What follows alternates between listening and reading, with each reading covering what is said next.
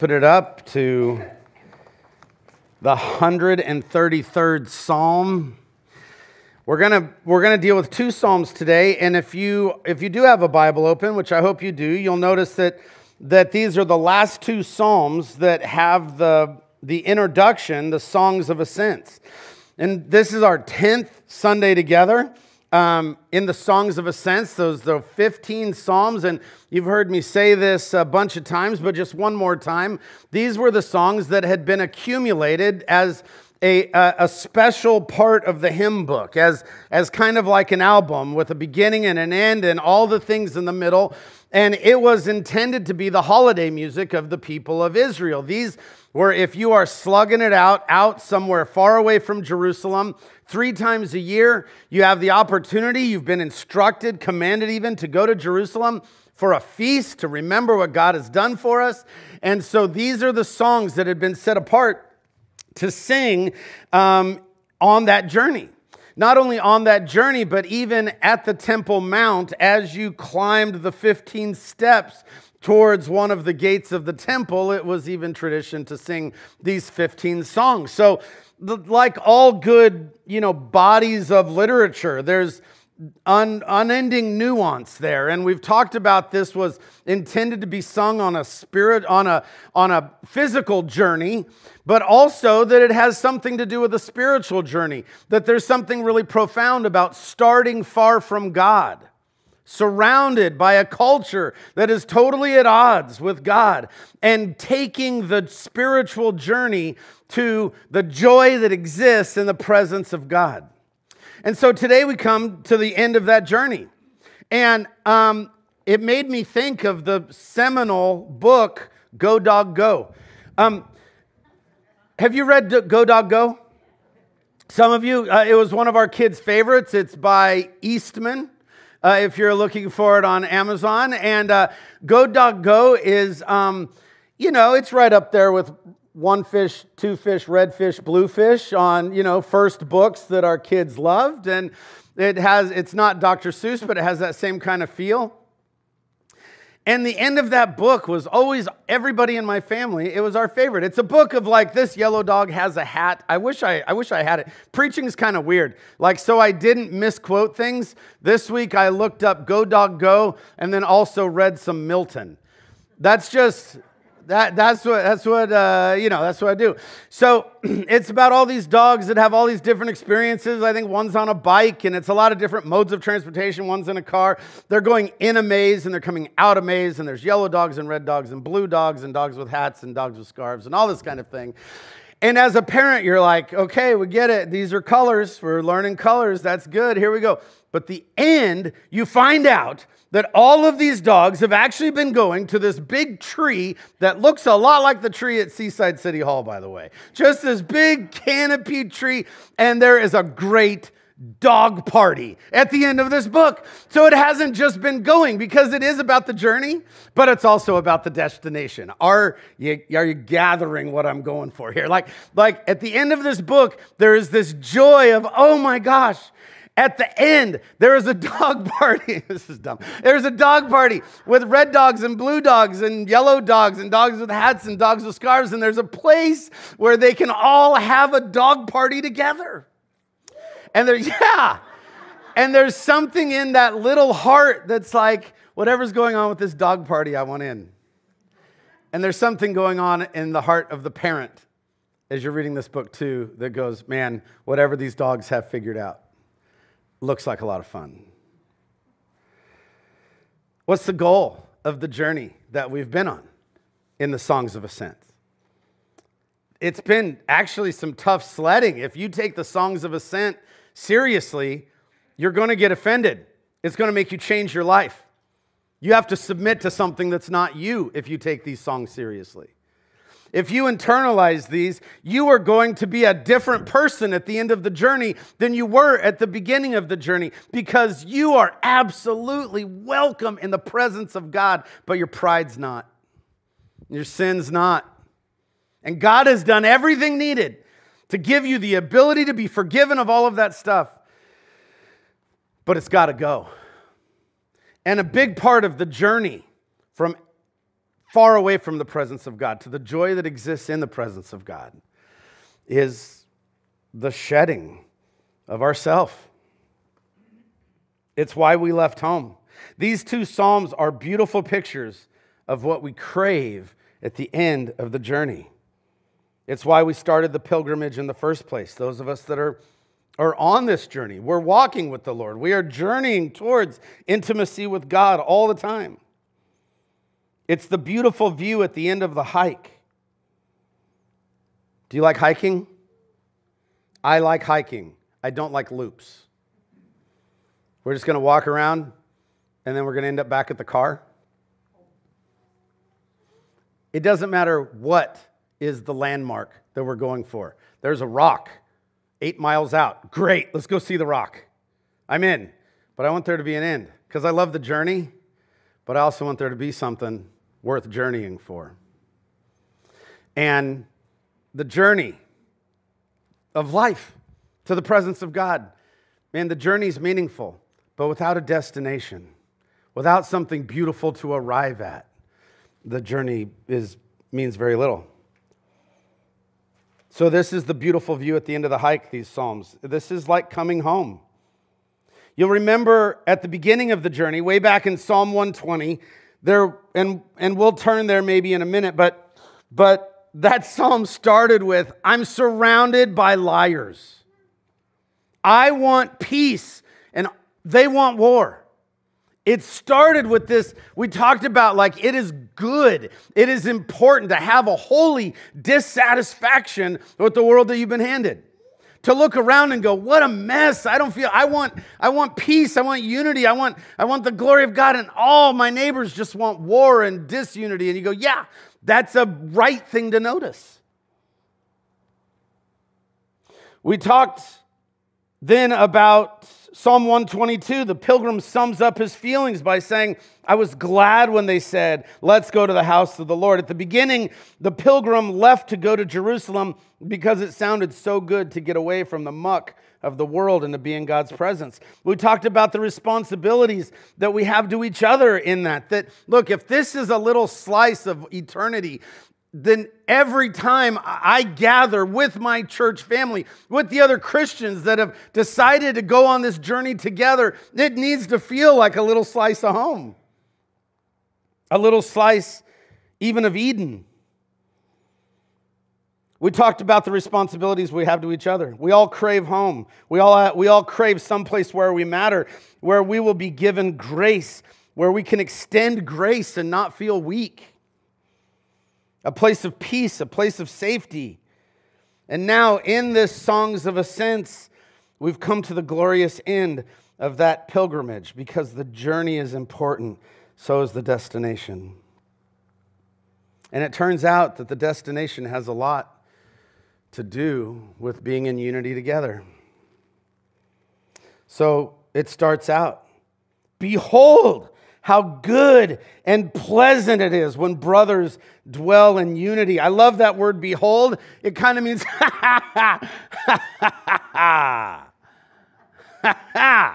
what you've been looking for. Behold. Behold is not check this out. Right? Behold is like, wow, the thing we've been looking for. Behold. I love the idea of it as something to do with brothers dwelling in unity. And obviously, that's not gender exclusive. It's, it's, about, uh, it's about brethren, you know, like all of us together. But it's more than that here. If we're talking about the tribes of Israel coming together for feasts and festivals, like these people are all somehow related all the way back to, um, to the man Israel. Like they all come from the same tribes but they're different. And so they come together with all their differences, different foods, different customs. Well, we think that's a sin. Well, we think this is a sin. And to be together in unity, like to have just a moment, and this is why it has to be holiday music. Like this side of heaven, like this is tough to pull off. Have you ever had the conversation on the way to somebody's house for a holiday? Look, just leave it. We're just going to go we're just going to have a good time. We're going to get in the car. We're going to come home. That's it, right? because it's so hard to pull this off. But if you could go to a place where there were people from all different places and there was unity and there was blessing and it was like love, love, love, love, love, the dog party, you know what I mean? If you got, I would like there to be dogs there. Um, and if you got there, you would go, behold, look, this is what my heart was made for. This is the end of the journey of the Songs of Ascents two things we're told about this, the end of this journey in Psalm 133. Behold, how good and pleasant it is when brothers dwell in unity. First of all, it's good. It's not going to be a big shock to, to any of you that that word good is my favorite word. That's tov. Tov, that word that doesn't just mean, all right, morally good, but no, it means the way things are supposed to be. Everything working like it was intended to work. Good. Your car after a tune up, sitting on the edge of a dock, dangling your feet, not worried about work. You know, tov. It is good and it is pleasant the way it's supposed to be. I think, I think we all know that. Humans are strange, though. I think, I think we all know that we're built for community, we're built for this unity together. At least I sure hear a lot, not just in the church, but, but everywhere. The world's too divided. We need to talk with each other and we need to work together. And I hear that a lot. I just don't see a lot of actual working together. Because mostly what we mean by we need to work together is we mean everybody needs to do things my way. We'd just be so much happier if everybody listened to me. I wonder if you feel that even inside you. Like, don't you feel that internal struggle? Like, on one hand, you know that unity with other people is what you were built for. It's easy to be lonely. You long for community. We crave attention. We crave comfort. We need touch. We need laughter. We need sympathy, even. We need all the things that unity brings. Also, most people drive you nuts. It's a weird mix. How strange. We crave community, but we have a hard time getting along with people. Because it's tov, it's good to dwell with each other in unity but we were born so selfish. It wrecks the goodness, the tovness of God in community. So, how do we get from divided and lonely and irritated to, oh, it is good to dwell in unity with each other? And I'll come back to that in a minute, but right now, do you have an answer? What would it take? How do we get from selfish and divided to the goodness and of, of different people dwelling together in unity?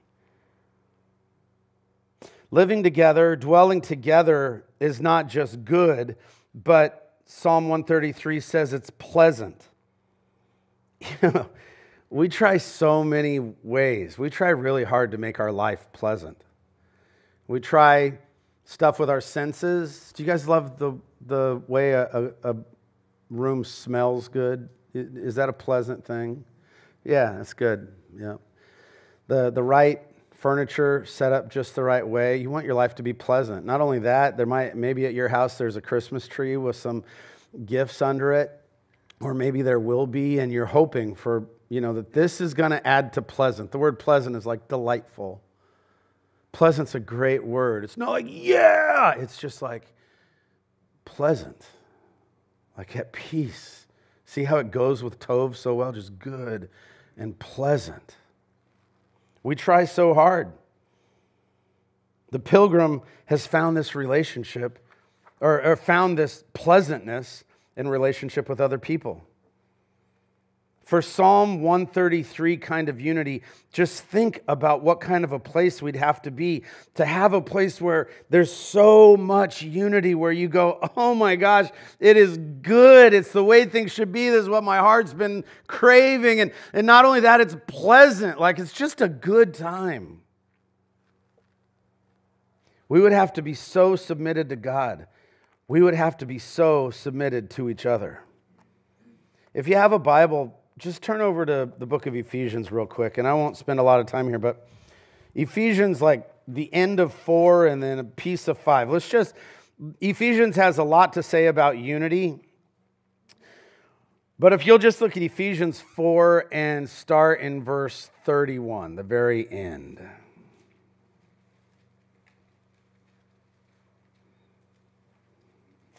Love all the pages rustling. It says, Let all bitterness and wrath and anger and clamor and slander put away from you. If you want unity, you can't talk about people behind their backs. If you want unity, you have to give up on your anger. If you want unity, you have to give up on your wrath, on your revenge, on life treating you great all the time. Be kind to one another and tenderhearted. Those are not things that are like if you feel like it. We are all really kind sometimes. But if we want unity like the scriptures give us, no, it has to be by discipline. It has to be part of your character that you grow that you didn't have before. Be kind to each other and tenderhearted. Like actually care. Like be wounded when your neighbor goes through a hard time forgiving one another. Come on. People ever done anything to you that they built up a debt in your heart? Forgive it. Just say it's gone. The cross was enough. They don't owe you anything. I mean, do you see how offensive this is? Do you see how hard this is? Do you see how if we want unity, nobody gets to be the boss except God? Forgiving one another as God in Christ forgave you. Bounce over to the halfway through chapter 5, verse, I don't know, let's start in verse 19. Addressing one another in psalms and hymns and spiritual songs. We're commanded to sing together. I mean, don't sing the songs if we've got heresy going on, don't sing that. Other than that, like sing. It's in the Bible. Addressing one another in songs and hymns and spiritual songs, singing and making melody to the Lord with your heart. So we're addressing each other by singing to the Lord. Verse 20, giving thanks always and for everything to God the Father in the name of the Lord Jesus Christ, submitting to one another out of reverence for Christ. That is the least individual rights thing I could think to say. You totally have individual rights. Don't let anybody tell you what to do. But you know what the Christian thing is to do with those individual rights is lay them down for your neighbor. It is tov. It's good when we dwell together in unity. It's pleasant. You'll like it. But it does cost you. This is what this journey is about. This is where you arrive. Verse 2, we've gotten through one verse. You're doing great. Verse 2 says, It is like precious oil on the head. Dude, I want you to picture this. Picture Aaron, uh, a young man, maybe, I don't know, uh, maybe not that young. Maybe he's, uh, he's a late middle aged man at this point, but he's got a beard and it's and and the call his his priestly robes and oil is just like excess of oil just pouring down. I want you to picture that as I read it. It is like the precious oil on the head running down on the beard, on the beard of Aaron, running down on the collar of his robes. It is like the dew of Hermon, which falls on the mountains of Zion. For there the Lord has commanded the blessing, life forevermore. So, this is what's going on. Verse 2 is an illustration of the goodness of God that happens when we are in community. Verse 3 is an illustration of the pleasantness of life life when we are in community. So let's start with verse 2. All of this oil pouring down. This is just priestly images.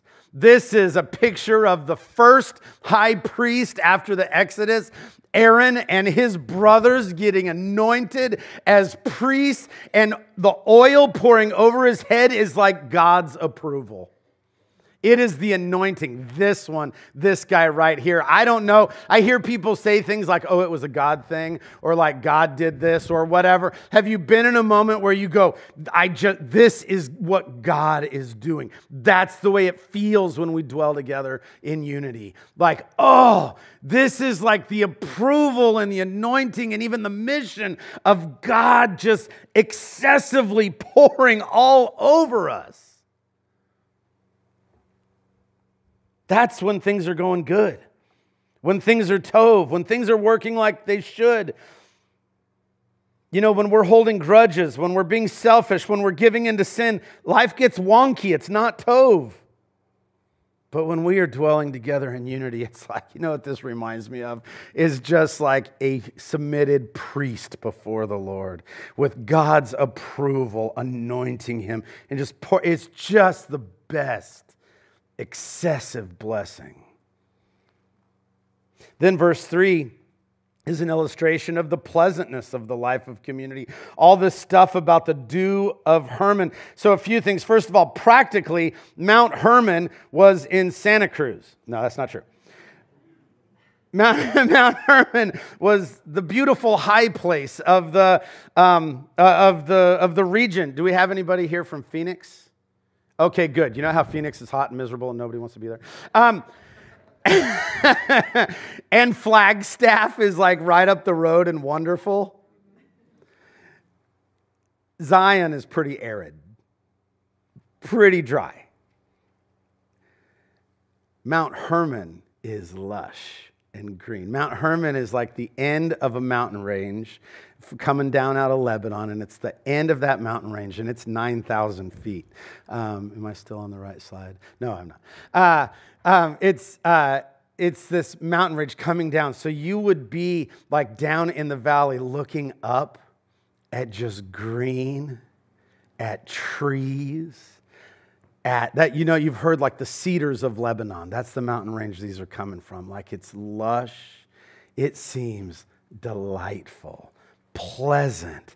If you're a wealthy family, maybe you're going to go up there for a season, spend some time where it's cool. Not only that, but theologically, this is a reminder of Eden. The ancient idea of God's dwelling place was always a garden mountain. That's what Eden was, was like a, an elevated garden, right? The rivers come from there. So so Hermon was way up north. It's 9,000 feet. It's green. It's the source of rivers. The headwaters of the Jordan River are up there. And so verse 2 is like, and here's the thing the dew of Hermon, it doesn't drop on the mountains of Zion. Like, if, if this is like a technical, we're supposed to build a map from this verse, you'd build it wrong. But it's kind of like somebody in Zion going, when we get together, I have that same refreshing, delightful feeling as we would have if just we were just being soaked by the dew up in the mountains. How did Eden get watered? By the dew of the morning. It says, This is like the dew of Hermon, which falls on the mountains of Zion. For there, uh, the Lord has commanded his blessing life forevermore. So, this idea that, that the blessing could come like flow like a river from the mountains, like the Jordan, maybe down, and then water even the, the, the arid valleys. God was there pronouncing blessings. This is Eden. God pronouncing, be fruitful multiply. God with us. So at the end of the pilgrimage, the goal of the journey is a little slice of Eden. People living in harmony with God. Whew. What would you be willing to give up to have that experience? So, Psalm 133 describes the location at the end of the pilgrimage, and Psalm 134 describes the activity at the end of the pilgrimage. Let's just spend a few minutes in Psalm 134. Come, bless the Lord, all you servants of the Lord who stand by night in the house of the Lord. Lift up your hands to the holy place and bless the Lord. May the Lord bless you from Zion, he who made heaven and earth. So the presence of God is filled, firstly, with servants. I'm going to say something that might hurt your feelings. There are no big shots in the presence of God. Not you, not me, not any famous Christian you've ever heard of, not C.S. Lewis. None of them. There are no big shots. Maybe C.S. Lewis. Not. It's interesting because from Eden on, God has given humanity a lot of authority, right? We're his co regents in ruling the earth. We're in charge of the animals and we're in charge of the environment. We're in charge of the mountains. Like we're we are God's co like we're his image and exercising authority and that comes with responsibility and it comes with accountability. We'll be, you know, we'll be uh, held accountable for how we treat all this stuff and and it comes with creativity. We get to to, to use the earth to create, and that's wonderful. And, and it comes with decision making. But when we enter the presence of God, we are his servants. Come, bless the Lord. All, look at how blessed the Lord comes over and over. Come, bless the Lord, all ye servants of the Lord, not all of you who came from the furthest distance all of you who have the least amount of sin in your life, all of you who've done the best job memorizing the verses. No, servants. That's me and that's you. This is how we live the good life. When we enter the presence of God, we understand that our dominion, our authority is subject to God's. This line, all you servants of the Lord who stand by night, is almost certainly a reference to the, Le- the Levitical workers, the people who are working in the temple. They are up all night um, taking care of the place. And in the New Testament, that's clearly us, the church. We are the ones that, that are the holy priesthood. I guess this is how I, I hope to, to hurt our feelings a little bit. Here's the big idea the presence of God is not filled with people getting their way, it's filled with people joyfully serving God. Let me explain a little. So, you know how we all kind of say, Oh, I hope, you know, all my favorite things are in heaven. I hope there's mint chocolate chip ice cream and baseball and whatever, right? Or we say, When I get to heaven, the broccoli will taste like chili dogs or whatever. You know, I don't know. I don't know what. Broccoli and chili dogs are not things that should be said in the same sentence. I'm like to apologize for that publicly.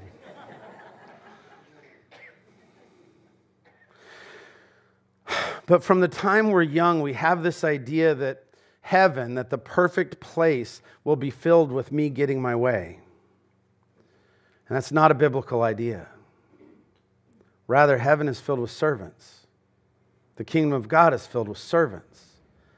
Not people getting their way, but rather people doing things God's way. Milton in Paradise Lost gives the line to Satan.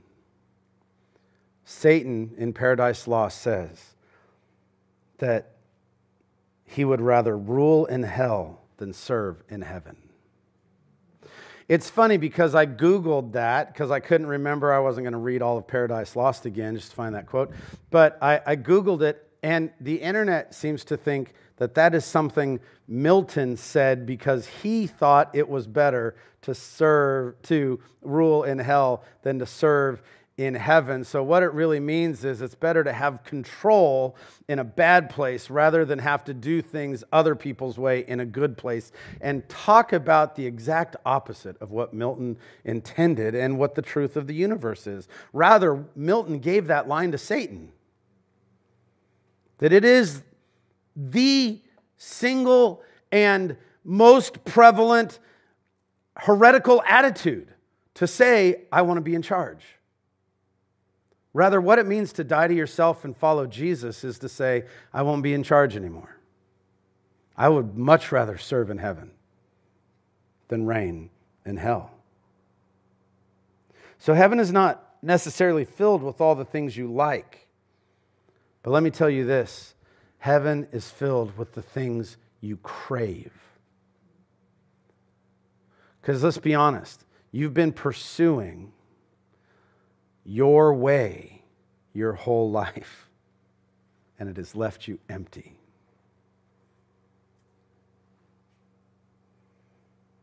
The presence of God is not the place where we rule, it is the place where we serve now and forevermore. And here's how you know if you are a follower of Jesus. Does that sound good to you? To spend the rest of your life serving Him. The gospel, the good news, is that that's what you were made for. That's how good and pleasant enter your life, not by getting your way. We have no evidence that getting our way makes us pleasant and good. We have lots of evidence that pursuing self leaves a, a, a, wake of destruction of relationships and all kinds of other stuff in your path. No, rather, the gospel, the good news is if you will just give up on getting your way and follow Christ, you'll find out that that's the good life, that this is where pleasant and good live. It's also not only a place of servants, it's a place of mutual blessing. Doesn't like verse 3 mess with you a little bit? Verse 3 says, May the Lord bless you from Zion he who made heaven and earth. You go, I thought this whole thing, we just had two verses and all this stuff about like you blessing the Lord and you blessing the Lord and you blessing the Lord. And then at the very end of the Songs of Ascent, the last thing that these songs say is, May the Lord bless you. And you go, Well, which is it? Are we blessing God or is He blessing us? Guys, this is the definition of love. Isn't a marriage that's working best include two people that are trying to outbless each other? Isn't that the best friendships you have? That you're just trying to bless their socks off and they're just trying to bless your socks off and everybody's giggling all the time? This is what's available as we die to ourselves. We go, God, I just want to bless you. It's not about me, it's about you. I'm going to be a blessing to you, God. I'm going to worship you. I'm going to serve you. I'm going to follow you. I'm going to die to myself daily, daily, daily. And I'm just going to do things your way. And God goes, I love you so much. My blessing will just always be on you.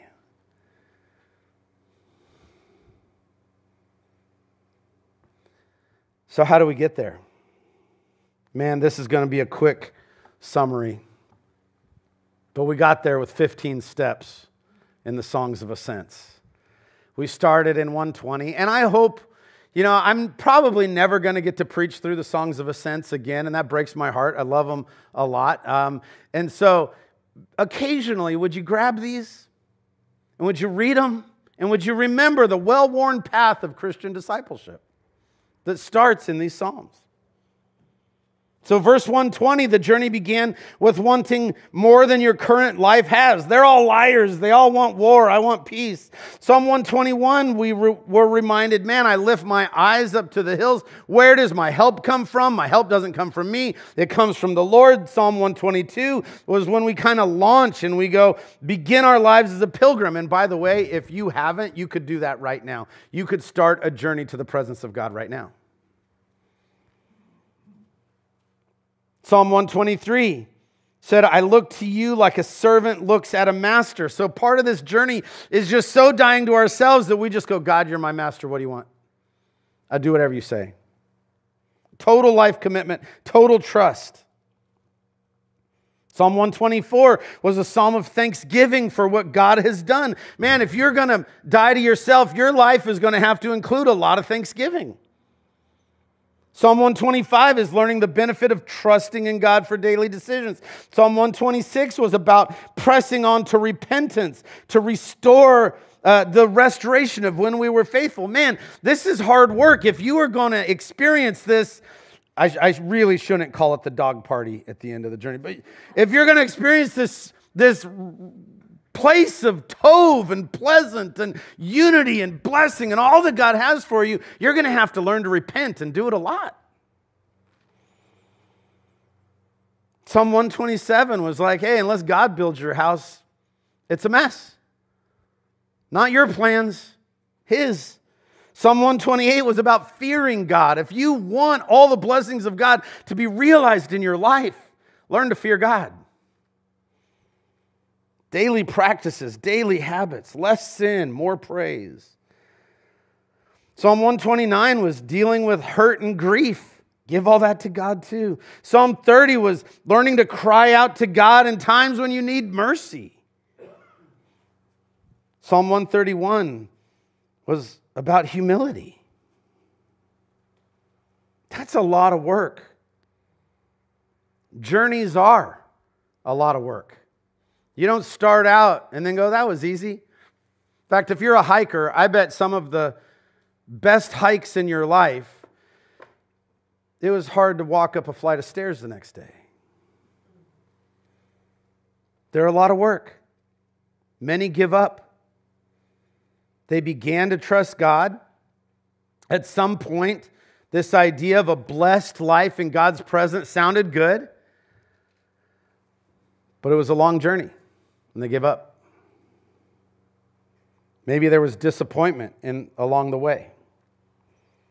The songs of ascents are about the journey to the goodness in the presence of God. They are also an admonition not to give up. I would like to remind you that faithful Jews sang did this 3 times a year.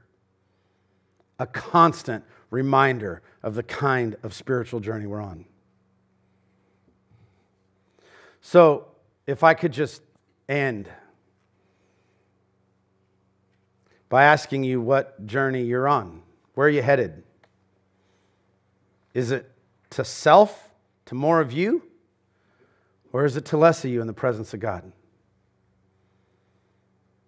Are there some of these things that you need to take up? Man, if you're going to be journeying towards God, you need to let Him build your house. You got to stop it with your plans. You got to learn to repent, confess. You got to pick up some practices that keep God in the center of your life.